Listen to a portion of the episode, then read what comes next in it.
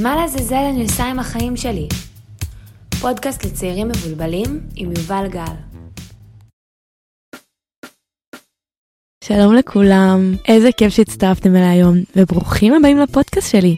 מה לזלזל אני עושה עם החיים שלי?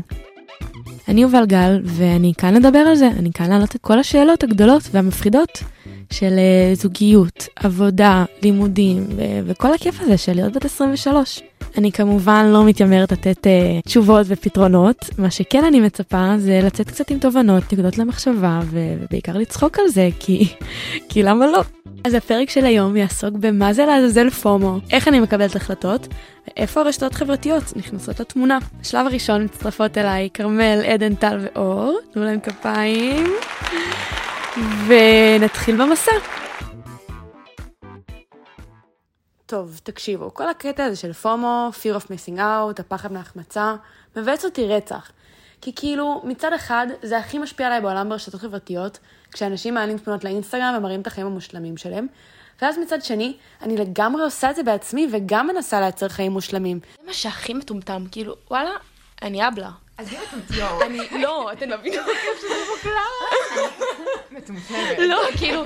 לא נכון, די, לא מדברת. וואי, זה כן, זה לא המסקנה. מודעות, זה דבר לא. מודעות זה דבר שדווקא מאוד מנחה אותך, וגם את כולנו פה. נכון.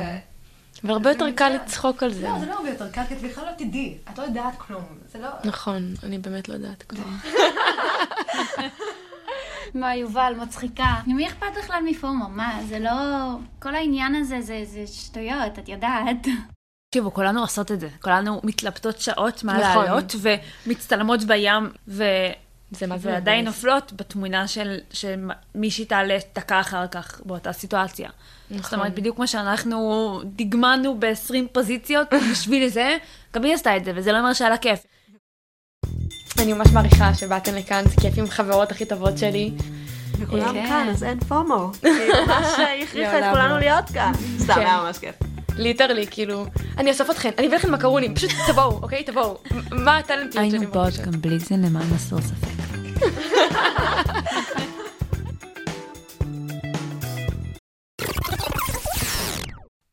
אוקיי, אז בשביל לעשות כאן קצת סדר, בשביל להתחיל ולהבין את זה מנקודת מבט קצת מקצועית יותר, הזמנתי את גוני, שהיא פסיכולוגית קלינית, ויאללה, בוא נשמע מה יש לה להגיד. שלום, מה שלומך? היי יובל, שמחה להיות פה. תודה, אני שמחה שהצטרפת. אנחנו הולכות לדבר עכשיו על פומו וקבלת החלטות, אבל לפני שנדבר על זה, בא לי קצת שנעשה סדר במה זה פומו. אני אגיד לך איך אני רואה את זה, ותגידי לי יותר את ההיבט המקצועי של זה. אני מרגישה אותו מאוד חזק ברשתות חברתיות. מעבר לסיטואציות חברתיות, אני גם מפחדת להחמיץ את הבחירות הנכונות עבורי, איזושהי פנטזיות, כאילו זה יותר גם מין תחושה רגשית, ופחות באמת פיזית להגיע לסיטואציה או לא. האמת היא שבמקור פומו הוא מושג שהגיע מעולם השיווק, ודיבר על האופן שבו יש לנו בדיוק את הנטייה הזאת לפחד שאנחנו מחמיצים דברים. וזה איזשהו מנגנון פסיכולוגי שמתחבר לכל מיני דברים שמדברים אלינו מבפנים. זה יכול להיות כל מיני אה, פנטזיות שלנו, זה יכול להיות גם נוסטלגיה, יכול להיות החיבור שלנו לכל מיני צרכים. זה בעצם משחק על כל מיני דברים שאנחנו מתחברים אליהם, והסיבה שזה נולד בתוך עולם השיווק, היא שבעצם צימדו ככה בין כל מיני משאלות שלנו, וכמיהות ופנטזיות, לבין מוצרים. ואז במובן הזה, אם יש, בדוגמה הכי קלאסית, אם יש בחורה יפה שעומדת ליד אוטו ספורט, אז מישהו מצמד בין שני הדברים האלה ואומר, יהיה לי את האוטו, יהיה לי את הבחורה. אבל בהמשך גם למה שאת אומרת, שזה לא בהכרח גם משהו שהוא ממש מוחשי, אם ניקח לדוגמה את הפרסומות שהיו בזמנו לקוקה קולה. וראו כזה חבר'ה צעירים, רוקדים, ו- וכולם כזה יפים, ובאווירה מאוד נעימה, אז התחושה הייתה שאם מישהו ישתה את הקוקה קולה, אז יהיה לו גם משהו מהחוויה הנעימה הזאת. צריך איזשהו מוצר. אבל היום אנחנו כבר פוגשים את זה בצורה יותר רחבה, גם נדבר על זה. כן, זה מצחיק, כי אני לא אוהבת קולה, והפרסומות של הקולה, מה זה עובדות עליי? זה גורם, אני כאילו מרגישה, אם אני אלך ואשתה את הקולה, אני אהיה מגניבה כמוהם, גם אם אני לא אהנה מהטעם של זה. כן, כי כבר המשאלה מתערבבת בתוך המוצר. אוקיי, אז אנחנו יכולות לדבר על פומו, איך זה משפיע על קבלת החלטות על אנשים בגיל ה-עשרים. אז לפני שכזה ניתן את הפרשנות שלנו, בא לי שנדע מה הקשיים של להיות בגיל עשרים. קודם כל, אולי כדאי לדעת שבכל שכבת גיל יש אתגרים ודילמות וצמתים בחיים, ובהרבה מובנים אפשר גם לראות את זה כאילו הדילמות שלנו לאורך השנים הן די דומות, אבל הן משתנות באיכות שלהן, כי כל פעם אנחנו עושים עליהן סיבוב מתוך איזושהי עמדה אחרת בחיים. אבל אם נחשוב ספציפית על גיל עשרים, מה בעצם קורה לרובנו בתרבות הישראלית? סיימנו את כל המסגרות שהכתיבו לנו מראש. היינו בבית ספר, היינו בצבא או באיזושהי חלופה, ועכשיו מה שנבחר זה מה שיהיה. עכשיו, זה לא שאנחנו לגמרי בוואקום, יש בכל זאת לכל חברה את הנורמה שלה, ולרובנו יש כן איזשהו מערך ציפיות שאנחנו חיים בתוכו, ונפתחות לנו כך המון דילמות שקשורות. למה זה כל כך קשה לי ומפחיד אותי לקבל החלטות? קבלת החלטה זה דרך גם להסתכל על הדברים ממקום של, אוקיי, זה מורכב, יש גם ככה וגם ככה, גם דבר והיפוכו, אבל בסוף צריך לקבל החלטה. צריך בוטום ליין. מה שאומר שאנחנו כן צריכים לוותר ולהתנקז לאיזושהי תשובה ספציפית אחת. אז זה שאנחנו אה, מיישבים את הקונפליקטים ומחליטים, מה שהוא אומר שאנחנו גם מוותרים, ולתקופה כן נשארים עם אופציה אחת. אז יש לנו כל הזמן את המתח הזה בין לזכור את המורכבות, לבין בסופו של דבר כן להחליט משהו וללכת עם זה. מפחיד אותי איך אנשים יקבלו את זה. יובל, את מוסיפה משהו מאוד חשוב, והוא שלכל החלטה שאנחנו מקבלים יש גם קהל. נכון. ההחלטה היא לא רק משהו אינדיבידואלי שלנו, של איזשהו ציר שאנחנו בונים, יש את האנשים מסביב, ויש את החלק שלנו שחושב גם מה אחרים יחשבו. יש אנשים שבתוך העולם של קבלת ההחלטות יותר נמשכים ללהסתכל מסביב, ומקבלים יותר רגיעה, מלברר עם אחרים מה הם חושבים. הסגנון השני הוא סגנון שהוא יותר פנימי, שקשור למתי יש לנו איזו תחושה של איזה ציר פנימי, של איזושהי זהות, של מה שמתאים לי.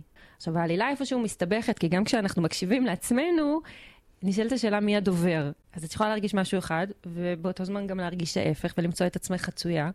וגם אז, הקולות בתוכך יכולות להיות קולות, יכולים להיות קולות של אנשים שנספגו פנימה לאורך השנים. אני גם מרגישה שאני, שני הדברים האלה, כאילו, קל לי מאוד אה, לשאול את הסביבה ולהתייעץ, אבל בתכלס, כשאני עושה את ההחלטות בעצמי ולא לשתף אף אחד, הן יוצאות הכי טובות. עברתי כאילו דירה, עזבתי את הבית של ההורים, בלי לספר כאילו לאף אחת מהחברות שלי, כי ידעתי שאנשים לא יקבלו את, ה, את התשובה שלי, ואני מכירה את עצמי ש... אני ארצה לרצות אותם, ואני ארצה להסביר מה, מאיפה זה בא, ואז אני אשכח מה אני רוצה להחליט. זאת אומרת שהלכת נגד הנטייה הטבעית שלי להתייעץ, כן. ועשית לעצמך איזשהו ניסוי כזה, איזשהו אתגר, כן. ואם אני מבינה נכון, זאת אומרת שזה ממש הוכיח את עצמו. חתמתי עכשיו על עוד שנה בדירה. ככל שאני גרה שם יותר זמן, אני מבינה כמה זה היה נכון עבורי. דוגמה שנתת לגבי המעבר דירה שהיא נהדרת, כי את כזה התכנסת פנימה ומצאת איזה בועה של פרטיות סך הכל שנתנה לך לכוון את עצמך להחלטה טובה. זה, זה תרגיל מאוד חשוב, אבל בפועל, אם אנחנו מסתכלים בגדול על החיים, אז הנושא של בלנס הוא מאוד משמעותי, כי אנחנו לא נרצה רק לקבל החלטות בתוך עצמנו. זה היה חתיכת אימור, זה היה כאילו תהליך שלי לבד, והקורונה מאוד עזרה לי בזה, כי לא נפגשתי עם אנשים כל כך, זה היה הסגר הראשון, שהייתי הרבה בבית, אז היה לי פחות כאילו את הפיתוי להתייעץ עם אנשים אחרים. שזה משהו שאפשר לראות אותו גם באמת בראי הקורונה, איך הפומו קצת נרגע מבחינת להשוות מה אחרים עושים, ולהתחיל לקבל החלטות אולי קצת יותר ממקום פנימי. למרות שגם שם, שוב, העלילה מסתבכת, כי תמיד היה אינסטגרם, ואנשים כל הזמן נעלו מה הם עושים, וגם כשאנשים ישבו בבית, היה פתאום את הטרנד אפייה, ואז אתה מתחיל לחשוב, טוב, כולם כשהם בבית, מתחילים פתאום לפרוח עם כל מיני תחביבים ודברים, את לא תראי את כל אלה שנרכבים מול הנטפליקס. באמת, הפומו מקבל המון משקל בקבלת החלטות, במיוחד ברשתות חברתיות, שכל הזמן אני יכולה לדעת מה אנשים אחרים עושים, מה אנשים שמעבר שלי, שאולי אם לא היה את האינסטגרם, לא הייתי יכולה לדעת. ואז באה גם ההשוואה והלחץ להראות שגם אני מתקדמת. זאת נקודה מאוד חשובה בעיניי כשחושבים על זה מהכיוון של איך הפומו, כאפקט שבהתחלה היה יותר קשור לעולם הפרסום, ונחשפנו אליו יותר בפרסומות בטלוויזיה, כשהלכנו לקולנוע לפני הסרטים, כי בסופו של דבר, אם מסתכלים על איך אנחנו מציגים את עצמנו באינסטגרם, בפייסבוק, איפה שזה לא יהיה, בטיקטוק, אנחנו גם סוג של סוכני פומו, ואנחנו באופן די אוטומטי מנסים להחצן את עצמנו בהתאם לאותם קודים. ואז הפנטזיה שפעם היינו מקבלים מינונים שלה, סביב הנושא הזה באמת יותר של צימוד למוצרים, או של דברים שניסו למכור לנו, בעצם הופכת להיות משהו יומיומי שכולנו כל הזמן קצת מפרסמים יותר, וזה בעיה. כי בסופו של דבר אף אחד מאיתנו לא חי פנטזיה, וטוב שכך. החיים לא צריכים להיות מושלמים ונקיים ומחזיקים איזושהי אידיליה. החיים הם, הם מסי. זה משהו שרואים מאוד בצורה בולטת באפליקציות של הדייטינג, שממש התפתח שם הפורמט של איך אנשים, איך אנשים חיים. ואז למשל כבחורה, כשאת מסתכלת על כרטיסים של כל מיני בחורים, הם מציגים את עצמם, ונוצר שם כמעט איזשהו שטנץ. אני רואה ממש. את זה גם בסיפורים ש... ש... שאני שומעת מסביב, אבל בכלל, זה גם כמשהו שכולנו חיים בתוכו. נוצר איזה פורמט שכמעט כל בחור היום הוא גולש. כולם עושים סקי. כן, ומי מצלם את כולם? גם תוך כדי יש תיעוד מאוד מרשים בנושא.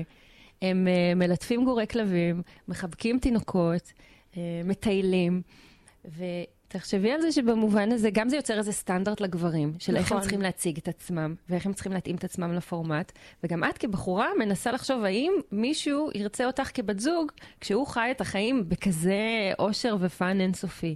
ואז, בדיוק כמו שאת אומרת, נושאים של דימוי גוף, של ערך עצמי, אנחנו מתחילים קצת להתכווץ מבפנים אם אנחנו הולכים אחרי התדמית. הוא עכשיו עושה סקי בוואל טורנס ואני לא. הוא כנראה מאוד יפה ומאוד עסוק. כן. אני חושבת שהאינסטגרם והרשתות חברתיות מראים, מה שאמרת, כאילו הרבה פעמים את הרגעי סי. וזה מדהים שמתחילים להיות חשבונות שמראים גם לא. אני עוקבת נגיד אחרי חשבון שמעודד דימוי גוף חיובי, והיא מצלמת את הצלוליטיס שלה, את הסימני מתיחה, ואז אני כזה, אוקיי, זה סבבה שגם לי יש. אבל בגדול מראים את הדברים החיוביים, וגם אני עושה את זה. ופתאום הדברים הלא חיובים מקבלים כאילו, הם מוזרים, הם חריגים, ואז כשאת מרגישה לא טוב, את חושבת שמשהו בך לא בסדר. ויש לנו כל הזמן מאבק יומיומי איך לעשות את ההתפכחות הזאת, ולא כולנו עושים אותה מספיק. אני עובדת באינסטגרם, אבל כשזה מגיע לאינסטגרם שלי, אני שוכחת את הצד השני. אני יודעת שאני יכולה לשלוט באיזה תוכן אני מציגה, ואיך, ואני עורכת אותו, ואני מלטשת אותו, אבל אני שוכחת את זה כשאני... עושה סוויץ' לחשבון שלי, יותר סוויץ' במובן של מה אני רואה, כאילו איך אני מתמודדת עם מה שאני רואה. אני שוכחת שתמונות עברות פוטושופ, אני שוכחת שאנשים שולטים מה הם מעלים, ואז אני נמצאת מין לחץ אטומי של עכשיו אני חייבת לדאוג שהחיים שלי יהיו מושלמים ולהראות אותם בצורה מושלמת, ואני חייבת להיות יפה יותר, רזה יותר, מעניינת יותר. גם אם מאוד יאהבו אותנו, ורואים את זה הרבה פעמים סביב משברי חיים שעוברים סלבים, שגם אם מקבלים המון המון לייקים, משהו מבפנים נשאר ריק. אבל זה מה זה עובד עליי כשאני מקבלת לייקים, או שמגיבים לי על תמונות, או... לא, זה, זה עושה, זה מפריד שזה הורמון מסוים, שאני יודעת, אני יודעת שזה כל כך ילדותי ומטומטם, אבל זה כיף לי. זה מתגמל, זה ממש ברמת הדופמין, וחומרים נוספים במוח שמופרשים ונותנים לנו איזו תחושה של תגמול וסיפוק, אבל גם, אם תשימי לב, כשאנחנו חושבים על תגמול וסיפוק, אחת השאלות המרכזיות זה כמה זמן זה מחזיק, ובמובן הזה היא מעלת איזשהו פוסט או איזושהי תמונה, וקיבלת הרבה תגובות טובות, תוך כמה זמן את שוב רעבה ואת צריכה עוד. זה לא איזה קד שהולך ומתמלא בחלב ונשאר מלא ומזין, זה משהו שכל הזמן המפלס שלו יורד וצריך לתחזק אותו. ואלה הנקודות בחיים שאנחנו צריכים לחשוד ולחשוב, אם אני כל הזמן מתרוקנת שם וכל הזמן עובדת קשה כדי לתחזק את זה, מה זה? זה באמת מזין? או שיש פה איזשהו מנגנון שיותר משאיר אותנו רעבים? מאשר באמת אה, משאיר אותנו עם, עם איזשהו סיפוק. נראה לי שזה חלק מהאלגוריתם שלהם, זה חלק ממה שמשאיר אותי באינסטגרם, למרות שאני כבר פתחתי את החשבון כשהייתי בת שש עשרה, ואני בת עשרים ושלוש עכשיו. גדלתי עם זה ולצד זה, ואני יודעת את ההשלכות של זה. ואני עדיין שם, אז זה נוגע בנקודה אולי יותר בסיסית ממה שאני חושבת, כאילו משהו שהם הצליחו להבין שכל כך obvious, אבל אני שוכחת אותו ב- ביום יום. כל הזמן משאירים אותנו בתוך אפליקציות, בתוך אתרים, כל הזמן להיות בתנועה, להקניק, להקליק כמה שיותר, וזה בדיוק המקום שהולך נגד המנגנון הפסיכולוגי שלנו רגע לעצור ולהשתהות. זה משאיר אותנו כל הזמן בתנועה, ואז אנחנו רואים איך אנחנו נכנסים לאתר, והאתר הוא ממש מתובנת בצורה שאנחנו אמורים כמה שיותר לעבור בין גירויים שונים בצורה מהירה.